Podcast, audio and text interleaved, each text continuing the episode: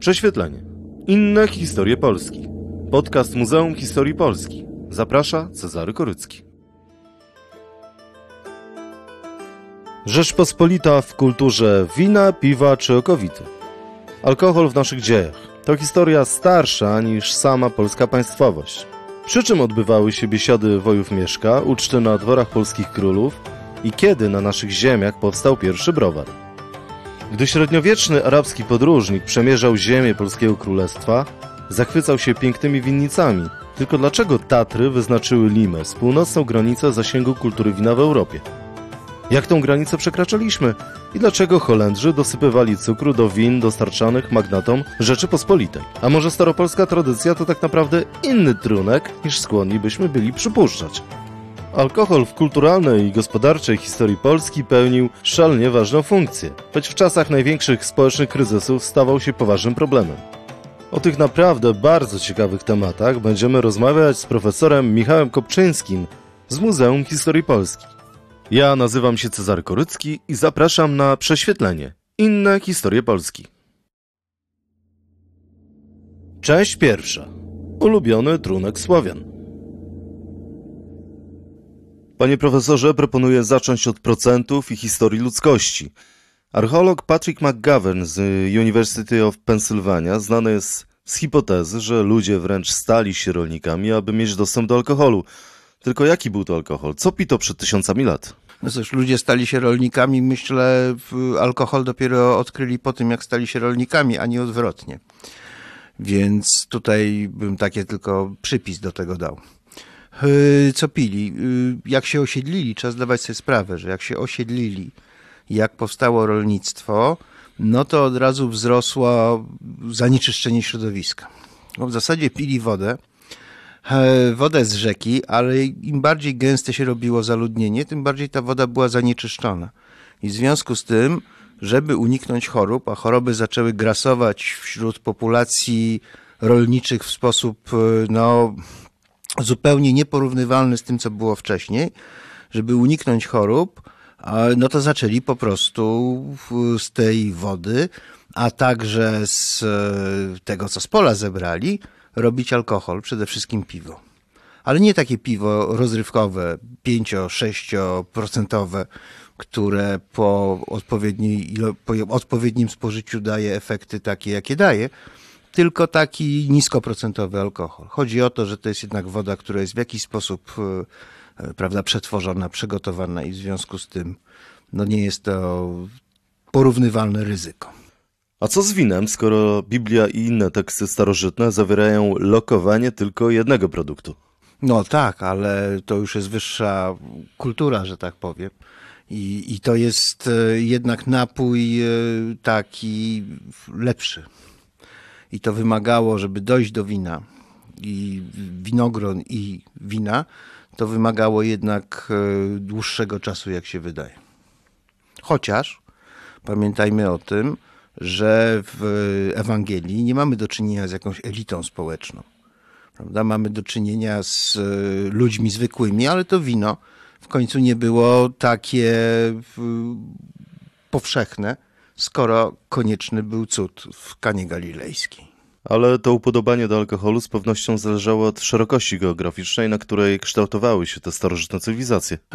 O, oczywiście, tylko trzeba pamiętać o tym, że jeśli sięgamy do początku tych napojów alkoholowych, no to śledząc piwo docieramy do Sumerów, którzy nie byli w klimacie północnym. Historycy oczywiście uwielbiają kreślić różnego rodzaju linie na mapach. I tak na przykład dzielą, powiedzmy, strukturę gospodarstw domowych na zachodnioeuropejską, czy północno-zachodnioeuropejską, wschodnioeuropejską. Dzielą strefy rozwoju gospodarczego, powiedzmy, na Łabie i tak dalej. No więc malują również a z uwielbieniem jeszcze jedną linię, to znaczy linię piwa, linię wina i tu się ona się pokrywa, prawda, z tym podziałem północ-południe, choć trzeba mieć świadomość, że się przesuwa. To nie jest tak, że się nie przesuwa. No i dorysowują też taką kieszeń wódczaną. Tą kieszeń wódczaną to sobie zostawiamy na deser, ale na razie porozmawiajmy o Słowianach, którzy przecież nie znali mocnego alkoholu, ale namiętnie delektowali się złotym napojem. Ja nie wiem, czy namiętnie, ale piwa na pewno używali. I mam wątpliwości co do złotego napoju, bo, bo ten napój nie był aż taki złoty. To znaczy ono było oczywiście słabsze, jak mówię, takie trzy procent. W Skandynawii się utrzymało jeszcze to piwo trzy procent, można je, można je kupić w sklepach nawet. Natomiast tam od średniowiecza było takie, taki podział, że to jest takie piwo dla ludu, prawda? Czyli właściwie takie dla służby. Do tego jest zwykłe piwo, i do tego jest herröl, czyli piwo dla panów i to jest takie osiem do dziesięciu procent mniej więcej. W związku z tym te procenty też rosną, jak idziemy w górę w skali podziałów społecznych. W naszym państwie znajdziesz piwa różne, klarowne i wystałe. Znajdziesz tu leszczyńskie, łagodne, z gęstą pianą obaczysz brzezińskie albo łowickie, co więc chłopom gębę krzywi, albo wareckie, którym Warszawa się żywi, ujskie, o i to przyjemne, gdy nie przypalone, wielickie, nie mniej sławne, które gardła słone swą wdzięczną treścią chłodzi. Ach, nie gań Żółkiewskiego, we Lwowie będąc miej się do jezuickiego. A zielone biłgorajskie jak lipiec się pije, a we głowie jak wino wianeczkiem się wije. Na międzyrzeckie każdy podróżny się łasze, podpiwszy nim jeszcze go weźmie i do flasze.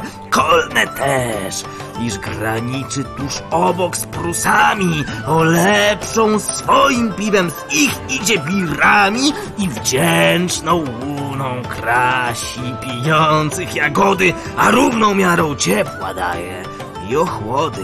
A kiedy zaś do Gdańska popłyniesz z kutami, no zażyjże tu belbieru z pany gdańszczanami.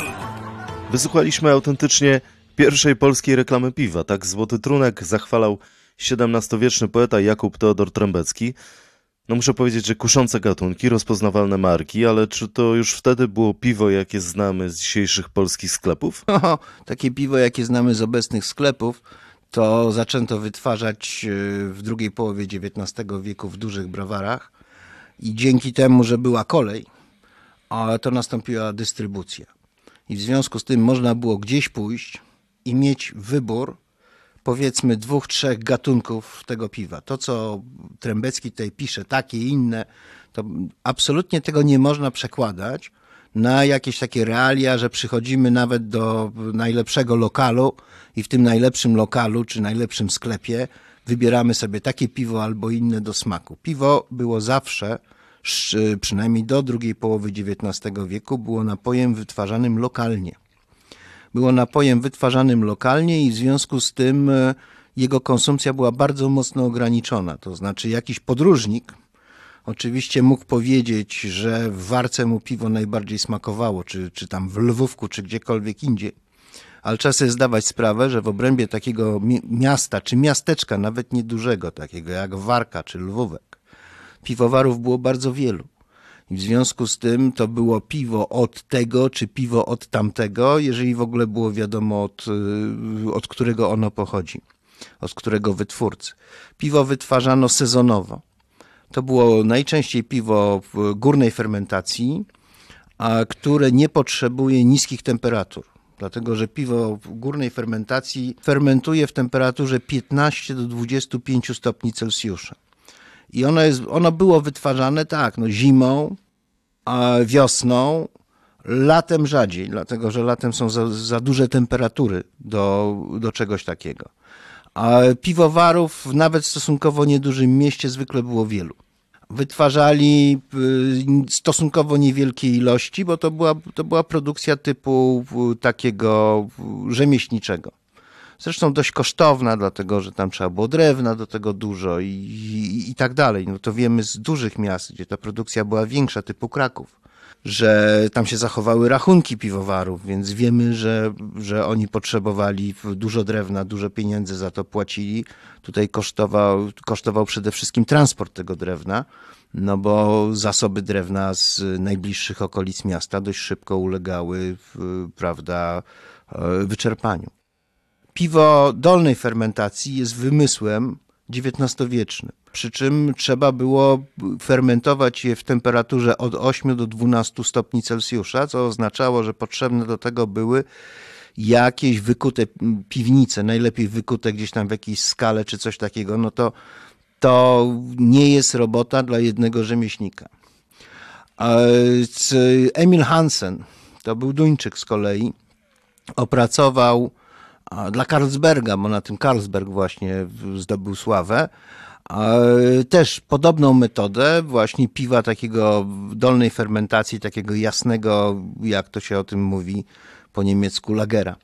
I to jest to piwo, które jest złote, które jest jasne i tak dalej. I to jest ten okres, kiedy zaczynają powstawać duże zakłady przemysłowe, duże browary.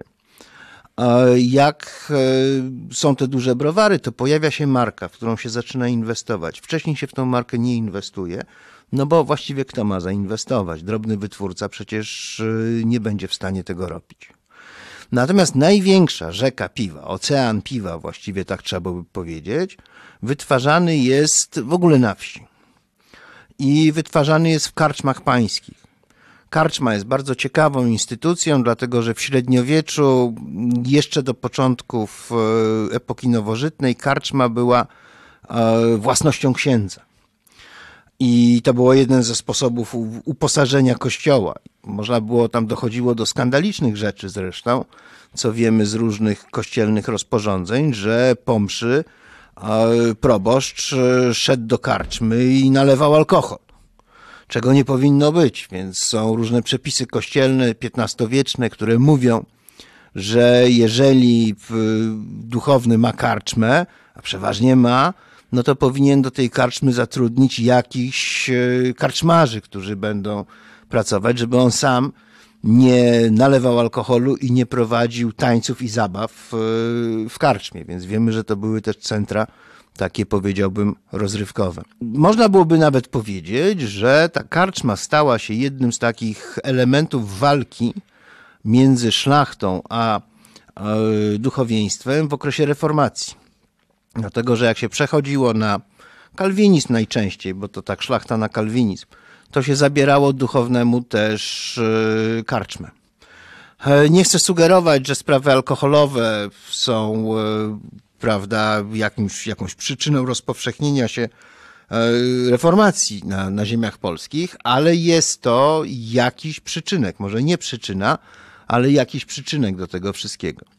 W momencie, kiedy pan przejął karczmę, to zaczął ją traktować jako taki, taką fabrykę pieniędzy. Fabrykę pieniędzy, dlatego że chłopi zawsze mieli pieniądze. Nie były to duże pieniądze, ale ponieważ chłopów było sporo, to była największa część tego społeczeństwa i ci chłopi mieli jakieś jajka, jakieś gęsi, jakieś coś takiego, chodzili do miast, tam to sprzedawali. Jak sprzedawali w mieście, to mi przynosili te pieniądze. Jak mówię, każdy miał tych pieniędzy stosunkowo niewiele, ale razem to dawało dobrą sumę. I w związku z tym trzeba było ich skłonić do tego, żeby wydawali to na alkohol, ale tylko w karczmie pańskiej. Stąd tak zwana propinacja, która przybiera różne rozmiary, to znaczy zawsze jest to, że chłopi mają pić z karczmy pańskiej, a nie z jakiejś karczmy innej, miejskiej czy czegoś takiego. Natomiast no, ona przybiera też patologiczne potem rozmiary, to znaczy gdzie jest powiedziane, że na głowę poddanego ma być tyle i tyle, prawda, wiader alkoholu sprzedane. Do propinacji jeszcze wrócimy, ale ważna rzecz wymagająca wyjaśnienia, jeśli chodzi o dawniejsze dzieje Rzeczpospolitej i państwa polskiego. A co z miodem? No cóż, miód to jest jeden z tych takich napojów, którego początki gdzieś nikną w pomroce dziejów. To, to, nie jest, to nie jest z mojej strony unik oczywiście, ale tak rzeczywiście jest. Natomiast z, z tych relacji podróżników, podróżnicy są tutaj najciekawsi z tego względu, że oni są, dla nich taki coś, dla nich to, co jest nowe, to jest to, o czym oni piszą. A miejscowi nie piszą o różnych rzeczach, które dla nich są zupełnie oczywiste, natomiast podróżnicy piszą i oni piszą, że rzeczywiście tutaj piją miód. A miodosytnictwo jest, no, wywodzi się z czasów słowiańskich niewątpliwie. W czasach nowożytnych, w, powiedzmy w szesnastym siedemnastym wieku, Niesłychanie rozbudowane są tradycje miodosytnictwa na ziemiach ruskich, dzisiejszej Ukrainy, dzisiejszej Białorusi. I to miodosytnictwo ma charakter tak, no częściowo, częściowo komercyjny, ale przede wszystkim ma taki charakter też, powiedziałbym, kulturowy. Dlatego, że odbywają się takie uroczystości sycenia miodu i zwykle z tego sycenia miodu tam pozostają różne pozostałości produkcyjne, które przekazuje się do cerkwi. Cerkiew ma nad tym kontrolę, jest powiedziane, kto ile może tego miodu na, wysycić na tą uroczystość. Przygotowania trwają dość długo. No i to jest miód, który jest, tak, no cerkiew może sprzedać, ale tam można w czasie takiego festiwalu całkiem nieźle wypić, bo jest powiedziane, ile można wypić, ile ewentualnie z tego miodu, który się zrobi, można sprzedać i, i, i tak dalej. To są całe bardzo skomplikowane regulaminy. W osiemnastym wieku to miodosytnictwo takie, powiedziałbym, cerkiewne, kulturowe, ono zaczyna zanikać. Część druga. Piastowski Cabernet. Co się tyczy ziemi Bulunija, która jest krajem wiedzy i mędrców rumijskich, jest to kraj o pięknej ziemi, urodzajny, obfitujący w źródła i w rzeki, o ciągnących się bez przerwy prowincjach i dużych miastach, bogaty we wsie i domostwa. Posiada on winnice, oliwki i mnogie drzewa różnych gatunków owoców. Do miast jego należą i Kraków, Ginazna, Ratislava, Siradia, Nugrada i Sitnu. Wszystkie one są sławnymi stolicami i silnymi centrami, w których zebrane są dostatki rozmaitych krajów. Prócz tego zażywają one szacunku, ponieważ przebywają w nich uczeni wykształceni w dziedzinach nauk i zaznajomieni ze swymi zawodami. Usłyszeliśmy fragment relacji arabskiego podróżnika Muhammada al-Idriziego z roku tysiąc sto pięćdziesiątego czwartego, stworzonej dla sycylijskiego księcia Rogera pierwszego. Czy dobrze usłyszeliśmy? Na ziemi Piastów istniały winnice, a w ślad za tym produkcja wina? E, tak, dobrze usłyszeliśmy. To znaczy, to były czasy takiego ocieplenia klimatu średniowiecznego. To się zaczęło zmieniać gdzieś w czternastym piętnastym wieku i osiągnęło taki, takie dno, taki, taki, prawda, tak zwaną małą epokę lodowcową bardzo, z bardzo niskimi temperaturami w wieku siedemnastym. Natomiast jak jesteśmy w wieku dwunastym, no to te winnice tutaj są. Zwróćmy uwagę zresztą, że one istniały. Taka kultura winna istniała przecież na ziemiach zachodnich polskich, typu tam Jelenia Góra, prawda, i tak dalej. To były tereny jeszcze tam w dziewiętnastym wieku. Może to było wino parszywe, może ono było kwaśne, nie wiem, nie piłem, ale, ale było. Więc nic dziwnego, że w, w średniowieczu, gdzie były temperatury wyższe, były nie, było nie tylko wino, ale były nawet ślimaki winniczki, co też pokazuje, że skądś ta nazwa się na te ślimaki musiała, musiała wziąć. Wino oczywiście było potrzebne z powodów religijnych. W związku z tym musiało być i musiało być dostępne dość powszechnie. Trudno było liczyć na to, że każdy proboszcz będzie sprowadzał wino, nie wiem, z Węgier czy, czy skądś tam, nie mówiąc o Francji, prawda? Więc y, oczywiście Belgowie opracowali metodę i dość powszechnie to praktykowali, że można Eucharystię sprawować przy pomocy piwa, ale być może u nas też tak niektórzy robili, ale nic na ten temat nie wiem i w związku z tym nie jestem w stanie określić, jaki mógł być rozmiar tego zjawiska. Także wino było, winnice były, a jakiej ono było jakości? No na pewno nie było takiej jakości jak wino węgierskie. Bo tutaj trzeba powiedzieć, już wychodząc ze średniowiecza, wychodząc z tego dwunastego wieku, jak wkraczamy w epokę nowożytną, w siedemnasty wiek, szesnasty to jest ten taki wiek pijaństwa szlachty, osiemnasty byłby najlepszy, czasy saskie, przysłowie o tym mówią. W każdym razie dużej konsumpcji, to trzeba zdawać sobie sprawę, że pije się w Polsce wina węgierskie, pije się w Polsce wina słodkie. Nie pije się w Polsce win francuskich.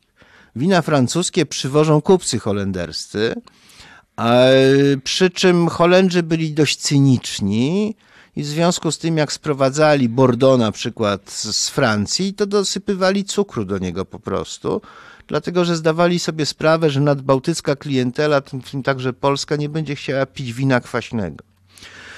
No właśnie, dlaczego Bordeaux jest kwaśny? Bordeaux jest kwaśny dlatego, że on jest przeznaczony do popijania i jedzenia. Był taki nieżyjący już wybitny francuski historyk, nazywał się Jean-Louis Flandrin. I on się zajmował w młodości, zajmował się seksem chłopskim, prawda, nowożytnym i tak dalej, a potem jak skończył pięćdziesiąt lat, to stwierdził, że już przyszedł czas, żeby się zająć czym innym i zajął się jedzeniem. Jak? Nie on jeden, bo było kilku wybitnych francuskich historyków dwudziestowiecznych, którzy mieli żony Polki. Natomiast on miał żonę Polkę i w związku z tym, jak się czyta Flandrena, to u Flandrena jest kuchnia francuska, no bo wiadomo przecież, no, kuchnia niemiecka prymitywna, kuchnia angielska to w ogóle lepiej pominąć milczenie. No, prawdziwa kuchnia to jest kuchnia francuska i drugi kraj, który tam występuje, to jest Polska. A występuje w ten sposób, że Flandrin kontrastuje jedno z drugim, szczególnie tam, gdzie pisze o winie, i przytacza podróżników francuskich osiemnastowiecznych, którzy przyjeżdżają do Polski i mówią, tu jest jakoś inaczej niż u nas. Dlatego, że jak jedzą, to piją piwo. I dopiero jak skończą jeść, to zaczynają pić wino. No więc proszę sobie wyobrazić, napili się piwa, najedli się, bo się dobrze najedli i teraz będą pili wino. No przecież nie będą pili kwaśnego wina.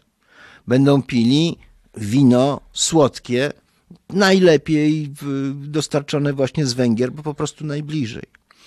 Wino francuskie było dla kogo? No, nawet jeżeli Holendrzy trochę doprawili cukrem, to, to wino było tak naprawdę dla jakichś niższych warstw, dla służby, ale przecież nie dla ludzi poważnych. No potem przyszedł szampan. I jak przyszedł ten szampan i przyszło to wino z bąbelkami, to oczywiście wtedy wina francuskie zyskały swoją markę. To znaczy stało się pojęcie Francja, oznaczała wino, ale tak naprawdę oznaczała przede wszystkim szampan. Po prostu pewna kultura picia polskiego była zupełnie inna od kultury francuskiej i ona spowodowała większą popularność win typu słodkiego niż takich win do, do konsumpcji, prawda, typu Bordeaux. Dziś nadal takim limesem zasięgu wina w Europie są Tatry. I nie mamy, powiedzmy, takich dzielnic jak bratysławskie Winohrady, gdzie między blokami są winne pola. Czy to jest tylko aspekt klimatyczny czy kulturowy? Ja nie jestem tutaj specjalistą od, od win rodzimych, prawda, ale, ale generalnie rzecz biorąc mam kilku znajomych, którzy mają winnice i zajmują się w, produkcją win. Dotąd można było pić tylko z nimi prywatnie to. W tej chwili to już się, te, te, te wina się pojawiły w, w sklepach. Ja myślę sobie w ten sposób, że to jest trochę taka sytuacja jak z Adama Smitha. Adam Smith pisze w Bogactwie Narodów, że nie opłaca się w Szkocji hodować winorośli, że lepiej zająć się wytwarzaniem szpilek czy czegokolwiek i po prostu sprzedać to Francuzom, a w zamian za to kupić wino i w ten sposób jedna i druga strona będą zadowolone, bo specjalizacja produkcyjna zwiększa wielkość produkcji. I z tego powodu prawdopodobnie te takie tradycje winne polskie to po prostu zanikły. Bo gdyby była ciągłość, to one by przetrwały, no tak jak właśnie na obecnych ziemiach zachodnich polskich, a w tamtych czasach, w tamtych czasach niemieckich, gdzie te tradycje win przecież przetrwały no przynajmniej do roku tysiąc dziewięćset czterdziestego piątego. I może to nie były takie wina słodkie, jak powinny być z Węgier, no ale, ale były. Co było takim głównym impulsem dla pojawienia się wina w Rzeczypospolitej? A może było to małżeństwo Zygmunta z Boną? No, Bonie się przypisuje jakąś ogromną ilość zasług. Poza Włoszczyzną, która jest zapewne prawdą, to się mówi, że Bona przyjechała i kazała przebudowywać Wawel według wzorców renesansowych, więc generalnie historycy, ale w ogóle ludzie lubią tak jakieś zjawisko większe wiązać z jakąś bardzo konkretną osobą. Jak się temu wszystkiemu bliżej przyjrzeć, to okazuje się, że Zygmunt Stary, którego my sobie wyobrażamy jako takiego dość starego człowieka, takiego pantoflarza, prawda, który tam jak Bona go przycisnęła i odpowiednio długo przekonywała, to się na wszystko godził. No ale trzeba zdawać sobie sprawę, że Zygmunt kiedyś nie był stary. Spędził młodość na dworze węgierskim u swojego starszego brata, który był królem Węgier. Na dwór węgierski, w, no tam po pierwsze pito wino, a, a poza tym tam dotarła wcześniej niż do Rzeczypospolitej estetyka renesansowa. I w związku z tym Zygmunt Stary zamówił, prawda, taką przebudowę Wawelu, zanim jeszcze ożenił się z Boną. Więc konsumpcja wina też pewnie z tego powodu. A dlaczego z kierunku węgierskiego? No przede wszystkim bliskość. Jest tutaj fundamentalna, bo Włochy to jest strasznie daleko. Transport takich towarów masowych w tamtych czasach, a wino było towarem masowym jednak, jest niesłychanie kosztowny. W związku z tym ta różnica dystansu między Węgrami a Włochami powodowała, że no jednak wino węgierskie było znacznie bardziej opcją korzystniejszą z punktu widzenia handlowego. Na tym winie węgierskim zresztą zrobiono bardzo duże takie fortuny. No i był taki skądinąd Szkot, który prowadził wielki handel w Krośnie, wielki handel winem węgierskim w Polsce. No i na tym zrobił, jak, jak wspomniałem, wielką fortunę, z którą częściowo się z mieszkańcami Krosna podzielił, fundując, prawda, kaplicę w Farze Krośnieńskiej, gdzie zresztą jest jego portret, do dzisiaj wisi, więc no, dobre pieniądze na tym robiono z całą pewnością. Natomiast razem z Węgrzynem na y, polskich ziemiach i razem z tą nieszczęsną Boną i małżeństwem z Zygmuntem y, pojawiły się pierwsze problemy z pijaństwem, bo to właśnie za Zygmunta Starego datowane są pierwsze dekrety przeciwko pijaństwu. Ja myślę, że pijaństwo zaczęło się wcześniej, natomiast y, cóż, no rzeczywiście dekrety y, przeciwko pijaństwu są. Też nie należy tego tak interpretować, że jeżeli są dwa dekrety z pierwszej połowy szesnastego wieku przeciwko pijaństwu, a później już nie ma, to pijaństwo zniknęło. Nie, pijaństwo było i powiedziałbym, że nawet dziejowo się nasilało i to nie tylko, nie tylko na ziemiach polskich. Naprawdę my nie jesteśmy tutaj jakimś wyjątkiem. Ale to jest raczej taka tendencja ogólnoeuropejska, by nie powiedzieć ogólnoświatowa wręcz. W każdym razie pijaństwo było, było to też takie pijaństwo, tak, no pijaństwo elit z całą pewnością. Ja przy pracy magisterskiej pisałem o kanclerzu wielkim litewskim Albrychcie Stanisławie Radziwiłle, pierwsza, właśnie druga ćwierć siedemnastego wieku. On napisał taki diariusz, to w trzech tomach zostało wydane w Polsce, w języku polskim, bo on pisał po łacinie. I w trzech opasłych tomach. I on tam opisuje, jak, jak przyjeżdża, to są czasy Władysława czwartego, jak przyjeżdża na dwór i jest tak, że uczta, a potem msza. I w jednym takim opisie pisze tak, że właściwie chyba tylko inku, infuła na głowie biskupa krakowskiego Zadzika była trzeźwa. Czasami dochodziło do awantur. Jest taki opis znowu Albrychta Stanisława Radziwiłła w Wilnie. Jest król i tak dalej. I tutaj jest Krzysztof Radziwiłł, hetman litewski, przyprowadza swojego syna Janusza. To, to jest ten Janusz od potopu, co wszyscy go znamy. Janusz miał taką nie, niedobrą tendencję, że jak się napił alkoholu, napił odpowiednio dużo, a stać go było, to dostawał tak zwanego małpiego rozumu i był agresywny. I tutaj no, król na szczęście poszedł spać, ale zostali senatorowie, jeszcze, jeszcze pili i on wywołał awanturę. Albrycht Stanisław Radziwiłł, co prawda go tak, no za bardzo go nie lubił, bo on był katolikiem, a Janusz był ewangelikiem, no ale w końcu to była rodzina, więc z takim pewnym wstydem pisze, że, że, że Janusz się nie sprawił, że nie powinien za dużo pić, bo dostaje właśnie takiego nad, nadmiernej energii. Później nastał wiek osiemnasty i niesamowite wręcz libacje polskiego króla Augusta drugiego i rosyjskiego cara Piotra Wielkiego. No tak, no, ale to jest takie, to jest, trzeba zdawać sobie sprawę z tego, że że to jest takie picie trochę dla przyjemności, ale to jest też takie picie dla pokazania swojej... Silna głowa jest też znamieniem silnego państwa. Jest taka scena, to są wcześniejsze czasy, to jest Jerzy Ossoliński, prawda, kanclerz za Władysława czwartego, potem aż do śmierci, taki właściwie pierwszy minister Jana Kazimierza. Jerzy Ossoliński jedzie do Prus i tam jest Fryderyk Wilhelm, elektor brandenburski, jednocześnie książę Prus, i trwają negocjacje dyplomatyczne. One oczywiście kończą się przy stole. No i kończą się piciem takim po polsku, to znaczy najpierw zjedli, prawda, a potem zaczęli pić. W pewnym momencie Fryderyk Wilhelm nie wytrzymał, po prostu spadł pod stół i już. No, a Ossoliński pił dalej, jakby zupełnie nie zauważając tego, co się stało z jego głównym partnerem dyplomatycznym. W związku z tym można było powiedzieć, i tak się pisze w literaturze, że nasza magnateria jakby od dzieciństwa przywykała do tego picia i w związku z tym mieli mocne głowy, no przynajmniej niektórzy z nich, i nie dostawali wcale, tak jak Janusz Radziwiłł, małpiego rozumu po nawet dużym spożyciu. Więc Ten, to, co robi August drugi z Piotrem I, to też jest taka, to też jest trochę w tym demonstracji. Część trzecia. Naród w szponach nałogu. Nie wiem, zaiste, kto w pierwszej osnowie ognisty napój wymyślił zgorzelnie.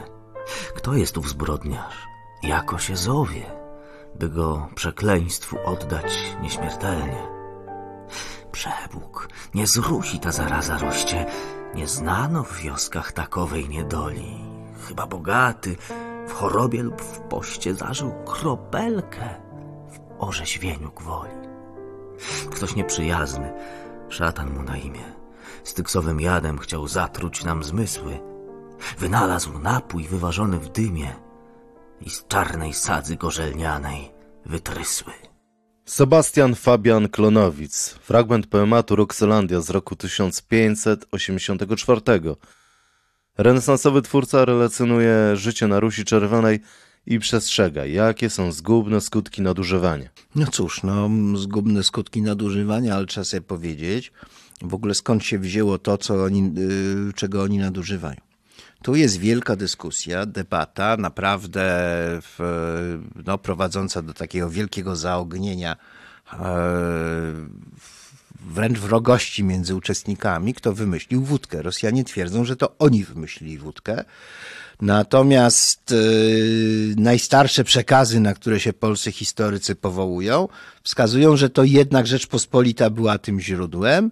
Pewnego rodzaju e, tutaj... Mm, rozjemcą może być Litwin, wskazując, że najwcześniejsze wódki w tym regionie wytwarzane były w klasztorach prawosławnych na terenie obecnej Białorusi, czyli właściwie Wielkiego Księstwa Litewskiego. Więc tu jest spór, skąd się to wzięło. Ale teraz dlaczego na Rusi Klonowic tą, ten alkoholizm dostrzega? Otóż jak jesteśmy w czasach nowożytnych, to nam się kojarzy przede wszystkim produkcja zboża z handlem do Gdańska.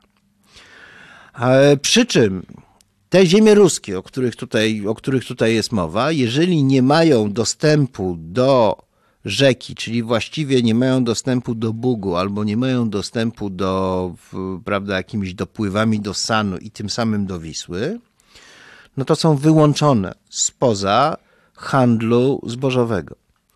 I coś z tym zbożem, które jest, trzeba zrobić. No przecież chłopi odrabiają pańszczyznę, a ta pańszczyzna na Rusi polega albo na pracy w polu, albo na po prostu przeżywianiu bydła.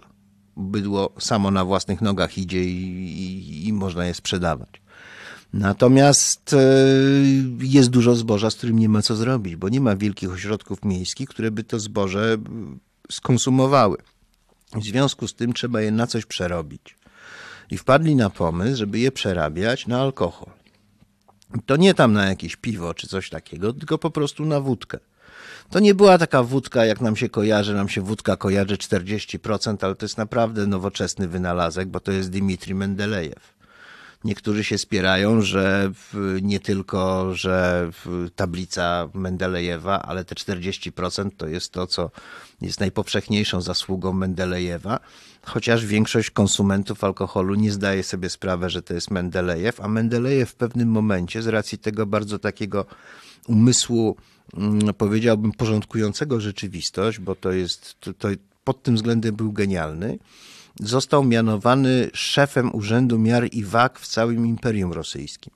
I wtedy jest te czterdzieści procent, to jest wódka. Otóż ta wódka, z którą mamy do czynienia gdzieś tam w szesnastym, siedemnastym, osiemnastym wieku, to nie jest te czterdzieści procent. To jest jakieś trzydzieści procent takiej wody zbożowej z fuzlami, no ponieważ ona tylko raz przechodzi przez proces destylacji, no ale efekt jakiś tam daje, prawda? I to tym się spijało chłopstwo.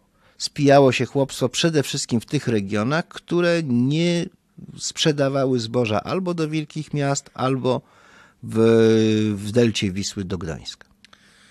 Cofnijmy się jeszcze troszkę może do receptury, bo to jest rzecz ciekawa dla wszystkich zainteresowanych historią. Litwini spierają się z Rosjanami, z Polakami, ale tak naprawdę receptura mocnego alkoholu podchodzi z miejsca zupełnie nieoczekiwanego dla nas. No tak, dlatego że te wszystkie pierwsze eksperymenty destylacyjne to są eksperymenty arabskie. Ale chemicy arabscy o tym piszą, używają tego do różnych procedur, to do wytwarzania różnego rodzaju napojów, które mają być zastosowane do użytku zewnętrznego. Do dzisiaj, jak się w krajach arabskich kupuje spirytus, no bo w aptece można kupić, to tam wielkimi literami jest napisane, że tylko do użytku zewnętrznego. W związku z tym różne jakieś takie medyczne płyny się tutaj z tego, z tego alkoholu wytwarza. Używa się tej, tej destylacji też przy, wy, przy wytwarzaniu różnego rodzaju zapachów, ale tego się nie robi po to, żeby pić. A przecież Mahomet, powołując się na Allaha, zakazał picia. Tam zresztą mówił wcale nie o wódce, tylko mówił o winie. A mówił o winie, a samo pojęcie aqua vitae, czyli woda życia, czyli inaczej wódka, no też jest pochodzenia zresztą arabskiego. Mahomet zakazał, ale szlachta wręcz w Rzeczpospolitej wręcz przeciwnie. Ile jest prawdy w tym, że polska szlachta rozpijała chłopów? No rozpijała. Rozpijała, miała w tym, w tym swój interes i to jeszcze, jeszcze zanim nastały czasy prawdziwej takiej wódki, prawda, tej, o której mówimy, no to miała w tym interes, dlatego że w ten sposób po prostu wyciągała od chłopów pieniądze, które ci chłopi gdzieś tam zarobili, sprzedając to ser, to, to kurę, to jakieś jajka czy coś takiego. I z tego się wziął przywilej propinacyjny, o którym już była mowa, który zresztą przetrwał dawną Rzeczpospolitą, dlatego że on trwał długo. Głęboko w dziewiętnastym wieku jeszcze, jeszcze ten przywilej propinacyjny yy, funkcjonował, więc yy, no cóż, no szlachta rozpijała chłopów, nie ulega to wątpliwości. Aczkolwiek trzeba zdawać sobie sprawę, że w innych krajach tego, w tym okresie, i to zarówno w strefie bałtyckiej, jak i poza strefą bałtycką, gdzie nie było szlachty, która by rozpijała swoich poddanych, alkoholizm też był przerażająco rozwinięty. To jest, jest tam takie rysunki angielskie z osiemnastego wieku, które pokazują, to się nazywa ulica Ginu. I na tej ulicy Ginu, jak są jakieś straszne sceny, to, to, to jest w Londynie, prawda? Londyn jest, miasto jest, jest, jest tym przedmiotem, jest tym, tym miejscem, gdzie to jest narysowane. Wszędzie są tylko różnego rodzaju karczmy, wszyscy pijani, jakiejś pijanej matce od piersi odpada niemowlę, które też pewnie jest pijane, bo jak i matka pijana karmiąca piersią, to i niemowlę jest pijane. Więc, więc to nie jest tylko polskie zjawisko, nie tylko szlachta rozpijała, ale że szlachta rozpijała, no z całą pewnością. To nie jest tak, że, że wschód upija się wódką. dlatego że bardzo dobre gatunkowo wódki, i to mocne wódki, były z Gdańska. A gdańszczanie sami ich nie wymyślili, tylko to coś mocniejszego, takiego około czterdziestoprocentowego, mówię w tym sensie, że, że mocne, to przyszło tam z Holandii.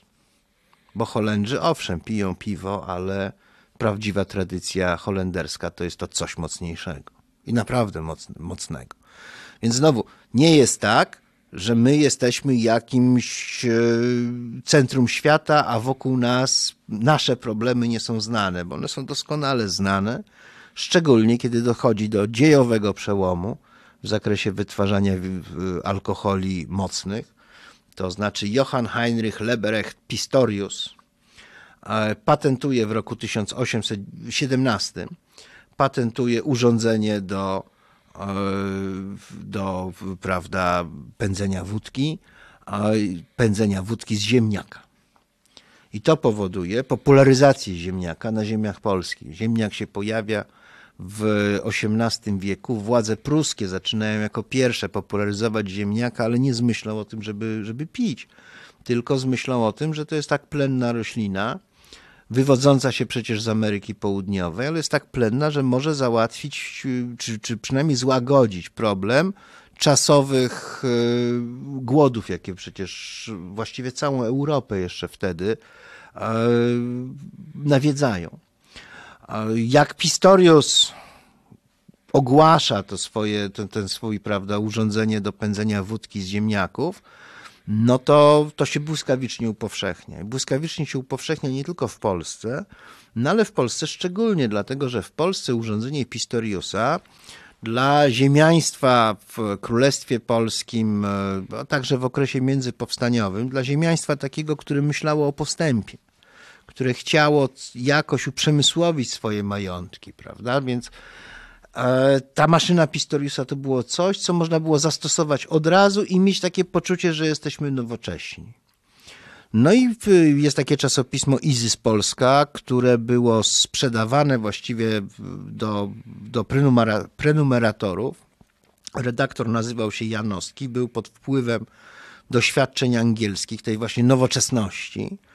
No i propagował nowoczesność wśród polskiego ziemiaństwa i jak się popatrzy, o czym tam jest, czym jest ta nowoczesność, to okazuje się bardzo dużo różnych pomysłów, jak udoskonalić urządzenie Pistoriusa. I tym się naprawdę bardzo wielu ziemian interesuje. A oczywiście to nie jest tylko dążenie do nowoczesności. To jest też zaradzenie pewnym problemom, na które ci ludzie się napotykają. Dlatego, że co, co jest problemem ziemiaństwa? Jest brak pieniędzy, brak gotówki. Brak gotówki, za którą można byłoby opłacić na przykład robotników sezonowych. W związku z tym no, trzeba utrzymywać pańszczyznę, ona na razie jeszcze jest, prawda? Bo jak pańszczyzna się skończy, no to wtedy nie będzie pieniędzy, żeby zapłacić sezonowym robotnikom rolnym. Ale pojawia się ten alkohol, ocean alkoholu. I w związku z tym można tym ludziom wydawać, zamiast pieniędzy, dawać im kartki, takie, żeby poszli do karczmy i tutaj te kartki zrealizowali i piją. I piją teraz już naprawdę mocne alkohole, bo tutaj nikt nie mówi o żadnych czterdziestu procentach. To jest, jeżeli, jeżeli mamy cierpliwość, mamy dobrego chemika, bo Gorzelnik się wtedy nazywał chemik. Jak mamy dobrego chemika, to on to przepędzi przez to całe urządzenie Pistoriusa trzy razy, nie wypije tego od razu, czy nie da do picia od razu, no to się z tego robi okowita, czyli właśnie ta akwawita i to jest około siedemdziesiąt procent. Jeżeli wziąć szacunki, one są bardzo niedokładne oczywiście, ale jeżeli wziąć szacunki dla Królestwa Polskiego, popatrzeć ile to średnio na głowę ludności wypada tego alkoholu, takiego czystego, stuprocentowego, to muszę powiedzieć, że wyniki są takie prawie P R L-owskie. A ludność jest słabo odżywiona i w związku z tym skutki tego muszą być, no muszą być gorsze niż wyniki dwudziestowieczne. I to nie jest, jak mówię, problem tylko Polski. Władze pruskie to dostrzegły jako pierwsze w roku tysiąc osiemset dziewiętnastym, czyli dwa lata po maszynie Pistoriusa. Wprowadzono w Prusach w tym także w Wielkopolsce, podatek od gorzelni, podatek akcyzowy. Chodziło o to, żeby ich liczba się zmniejszyła. I rzeczywiście w ciągu trzydziestu lat liczba gorzelni w Wielkopolsce spada z tysiąc sto siedemdziesięciu trzech do dwustu osiemdziesięciu pięciu. A w Galicji taki podatek wprowadzono w tysiąc osiemset trzydziestym szóstym roku i zlikwidowano w ten sposób te mniejsze gorzelnie. I no, żeby sięgnąć po wódkę, to trzeba było, prawda, gdzieś pójść, kupić i tak dalej, a nie, że szło się do pana i tam za, za niewielkie pieniądze kupowało. Tam liczba tych ga, w, w, go, gorzelni w Galicji to było prawie pięć tysięcy w tysiąc osiemset trzydziestym szóstym, a dziesięć lat później ich było tylko, tylko tysiąc trzysta. Bo te małe, takie właśnie najbardziej rozpijające tych chłopów, one znikają. W Królestwie Polskim bardzo długo władze nie podejmowały takiego kroku. Zdawano sobie sprawę z tego, że jest pijaństwo straszne, no ale było tak, mówiono w ten sposób, ach, bo to Żydzi rozpijają. Bo kto ma karczmę? Żydzi, Żydzi w karczmach, prawda, sprzedają alkohol. Więc był projekt, w Królestwie Polskim był taki powracający co roku projekt, żeby zakazać Żydom dzierżawienia karczm. Zwykle wtedy Nowosilcow brał od Żydów łapówkę i ustawa nie wchodziła w życie. I tak było do końca Królestwa Polskiego. W okresie międzypowstaniowym w końcu wydano zakaz, że Żydzi nie mają prawa, prawda, być dzierżawcami karczem, ale dalej pito. I dopiero w tysiąc osiemset czterdziestym czwartym roku władze wprowadziły podatek akcyzowy. Liczba gorzelni spadła, ale dość nieznacznie. Dlatego, że on nie był egzekwowany dobrze. Proszę sobie wyobrazić, co się działo na przykład w Rosji, gdzie aż do schyłku dziewiętnastego wieku ziemiaństwo miało prawo sprzedaży wódki chłopom. Otóż w momencie, kiedy to zlikwidowano, wprowadzono państwowy monopol, to okazało się, że budżet rosyjski zwiększył się o dwadzieścia pięć procent dzięki tym wpłatom z alkoholu. Na tym alkoholu w dużej mierze zawisła cała modernizacja, industrializacja rosyjska przeprowadzana przez ministra spraw wewnętrznych, a wcześniej ministra finansów, który się nazywał Sergiusz Witte. To jest początek, przełom dziewiętnastego dwudziestego wieku. dwadzieścia pięć procent budżetu to jest ta wódka. To są te pieniądze, które szły dotąd do kieszeni ziemiaństwa. W Królestwie Polskim było podobnie, może na trochę mniejszą skalę, dlatego że była walka z alkoholizmem. I tą walkę z alkoholizmem podejmował Kościół. To jest tradycyjnie. Sierpień to jest miesiąc, prawda, w którym nie wolno pić, czy nie należy pić. I drugim takim okresem, kiedy te sprawy alkoholowe stawały bardzo mocno w Kościele, no to było przed Wielkanocą, Wielki Post, prawda, rekolekcje. I to ja czytałem sporo pamiętników chłopskich i parę razy natrafiłem na takie sytuacje, gdzie ten pamiętnikarz pisał, że że wysłuchawszy iluś takich rekolekcji, w końcu, bo młodym człowiekiem byłem, tak zwykle pisze, w zapale religijnym przysiągł na krzyż, że nie będzie pił okowity. I po latach przychodzi ta refleksja, że no trudno jest bez tego przeżyć. W związku z tym oni nie pili okowity, ale pili jakieś kolorowe wódki, prawda? No bo przyrzekł, że nie będzie okowity czystej pił, a inne... Więc tutaj tak można było, że tak powiem, się dogadać, ale generalnie rzecz biorąc jest taki ruch. W Królestwie Polskim konsumpcja alkoholu spada. Spada mniej więcej od drugiej połowy lat sześćdziesiątych dziewiętnastego wieku. To jest uderzające, bo to jest skuteczność tego działania. Tutaj, tutaj jest dość wyraźnie, dość wyraźnie widoczna. W Galicji są bardzo takie ciekawe relacje o tym, jak, jak się walczy z alkoholizmem, jak to już wychodzi nie tylko od kościoła, ale wychodzi na przykład od ruchu ludowego, który tam powstaje. No to w jednym z takich galicyjskich pamiętników, pamiętam, że pamiętnikarz pisał, że jest cztery karczmy we wsi. Przy każdym wjeździe są karczmy.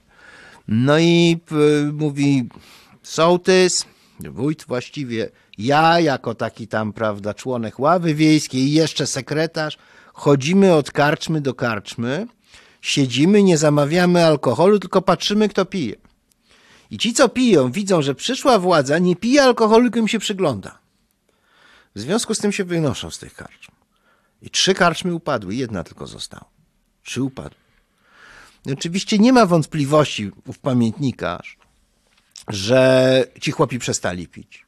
Ale pisze tak, ale przynajmniej piją w domu, to mniej i przynajmniej zagryzą.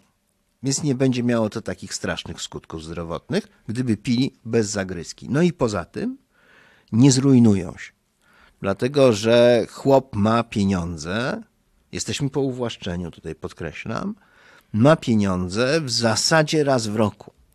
To znaczy ma większy przypływ gotówki po tym, jak sprzeda zboże. A musi sprzedać to zboże w takim okresie niedługo po zbiorach. Dlatego, że nie ma tego jak przechować, prawda? Nie ma takich, to też jest jedna z inicjatyw, żeby robić różnego rodzaju, prawda, miejsca, gdzie można zboże bezpiecznie przechować, że nie zgnie i tak dalej. A chłop przeważnie tego nie ma. Więc cały rok pije na kredyt. I to się gdzieś tam nożem zaznacza, powiedzmy, na jakiejś desce. Ile wypił na ten kredyt.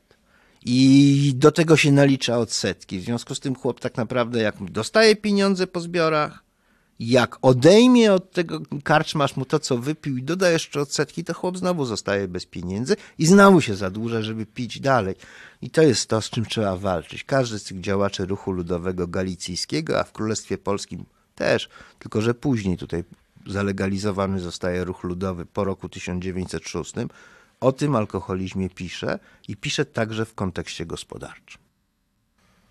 Dużo mówiliśmy o zaborach, bo rzeczywiście okresy dziejowych zawirowań i zniewolenia Polaków były jednocześnie okresami wzrostu statystyk pijaństwa, alkoholizmu i spożycia na głowę obywatela.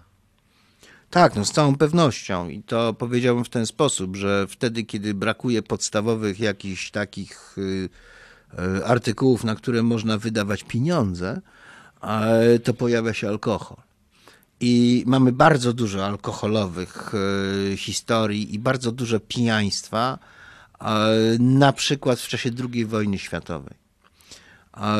Alkohol jest, no jest też środkiem przekupstwa, no bo jak się okazało, jak pisze jeden z pamiętnikarzy, co prawda dotyczy to pierwszego, pierwszej wojny światowej, pisze tak, no wkrótce się okazało, że Niemcy też biorą łapówki i też piją, więc w drugiej wojnie światowej to już było wiadomo i to pijaństwo się pojawia. I potem jest P R L, gdzie, gdzie pijaństwo, pijaństwo jest okropne, pijaństwo się zwalcza, są różne, różne plakaty pokazujące, do czego prowadzi pijaństwo. Ale z drugiej strony to jest to taka, to jest to taka namiastka, że jednak no jest jakiś dobrobyt, prawda? Jak nie ma, jak nie ma mięsa, to przynajmniej są papierosy. I przynajmniej jest alkohol. Tego może głośno nie można powiedzieć, ale jego nie może zabraknąć, bo jak jego zabraknie, to będzie, to będzie źle. I potem tam taki P R L szary, który ja już pamiętam, a kiedy brakuje tych towarów typu mały Fiat, prawda, czy coś takiego, to to, co zostaje, to jest alkohol. I to jest oczywiście alkohol taki, powiedziałem, P R L-owski, zdradziecki, bo są dwa rodzaje polskiego alkoholu, czy polskiej wódki w tamtym czasie. Jest taki rodzaj, który się sprzedaje w sklepach monopolowych i to jest gorsza wóda przeważnie i jest taka lepsza wódka typu wyborowa i Krakus, którą sprzedaje się w tak zwanym eksporcie wewnętrznym, to znaczy w peweksie za dolary, ewentualnie bony. I można byłoby ten wątek, jak myślę, zakończyć alkoholowy cudem nad Wisłą. Witold Zatoński, wybitny onkolog i epidemiolog, znany przede wszystkim z tego, że jest niesłychanie aktywny w zwalczaniu nałogu tytoniowego, napisał taką broszurkę. To jest początek naszego stulecia, kiedy ona się ukazała, nazywa się Cud zdrowotny nad Wisłą. Otóż na czym polega istota tego cudu zdrowotnego? Istota tego cudu zdrowotnego polega na tym, że nagle zaczęło się przedłużać trwanie życia na przykład. Spadła śmiertelność i to widać. Jest rok dziewięćdziesiąty drugi, gdzie jest takie wahnięcie trwania życia w dół i potem już druga połowa lat dziewięćdziesiątych i lata dwutysięczne, tak to powiedzmy wiek dwudziesty pierwszy, to jest stały wzrost. Mówię to do pandemii, stały wzrost trwania życia. I on to tłumaczy tak, zmieniają się obyczaje żywieniowe, a spada konsumpcja papierosów. Zmieniają się obyczaje, jeśli chodzi o konsumpcję alkoholi, to znaczy zapijanie się alkoholami mocnymi przestaje być modne. Przestaje być uznawane społecznie. To znaczy no, jest czymś, czego się trzeba, trzeba się wstydzić po prostu. W ten sposób bym, bym powiedział. Nie ma tego przyzwolenia, które jak ja pamiętam w czasach P R L-owskich, ono istniało. Na takie picie no, można zobaczyć w różnego rodzaju serialach, takich współczesnych, które były. Proszę zwrócić uwagę, popatrzeć na nie pod kątem tego, kiedy piją.